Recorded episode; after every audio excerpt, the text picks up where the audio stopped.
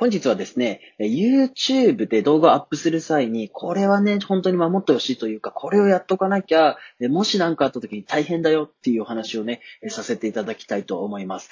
しっかりとですね、リスク管理をしていくっていうところと、その効率的にね、やりやすい環境を作っていくっていうことはすごく大切なことになりますので、そこはですね、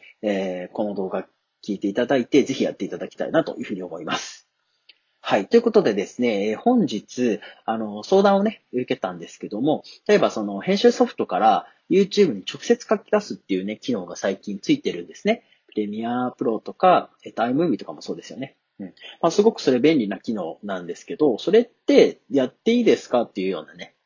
質問をもらいました。はい。で、これ結論から言いますと、えっ、と、直接ですね、書き出す機能っていうのは使わずに、一旦、えー、パソコン、自分のパソコンをフォルダーに保存をして、その完成データですね。保存して、改めて YouTube にアップするっていう、えー、ことをしてください。まあ、確かに効率的に言うと、もしかしたら直接書き出してしまった方が早いのかもしれないんですけども、必ずですね、自分の手元にデータとして残しておく。この作業は必ずしてください。はい。で、このなんでかって言いますと、まあ YouTube ってね、まだまだ未熟な媒体でもあったりしますし、まあ、今後もですね、いろいろこう規約が変わったりとか、何が起こるかわからないんですね。はい。で、その時に、仮に自分が何もしてない、著作権侵害を全くしていない動画を作っていたとしても、5番と言われるね、間違って消されてしまったりするっていうことも大いにあり得るんですね。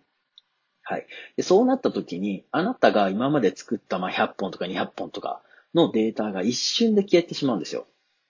そうなると、じゃあ、もう一回作るのかって言ったら、まあちょっと悩みますよね。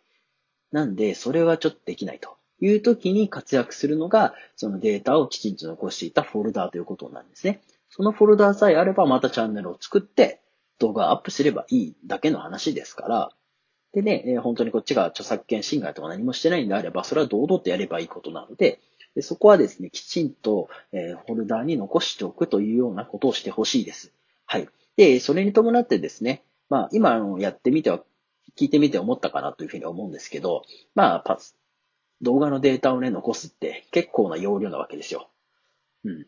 で、一つね、例えば500メガとかだとしても、100本作ればね、50ギガとかになっちゃいますもんね。そうそうそうそう。だから、まあ、そういう風な話になってくるので、これもね、必ずやってほしいんですけど、パソコンに、えー、っと、動画とかをね、保存していくのではなくて、外付けハードディスクっていうのを必ず購入して、そっちに保存していくというようなね、えー、ことをしてほしいと思ってます。はい。外付けハードディスクってね、まあ、1万ぐらい出せば1テラとか買えますし、最近ね、SSD つってね、もっといいやつも出てますので、まあ、そこはちょっとご予算に合わせてね、買ってもらいたいとは思うんですが、必ず、外付けハードディスクにデータを保存していく。はい。えっ、ー、と、できたらですね、例えば、あの、動画編集ソフトってキャッシュとかが溜まってしまうんですね。まあ、あの、なんか、うん、なんだろう、データとかが溜まってしまうんですよ。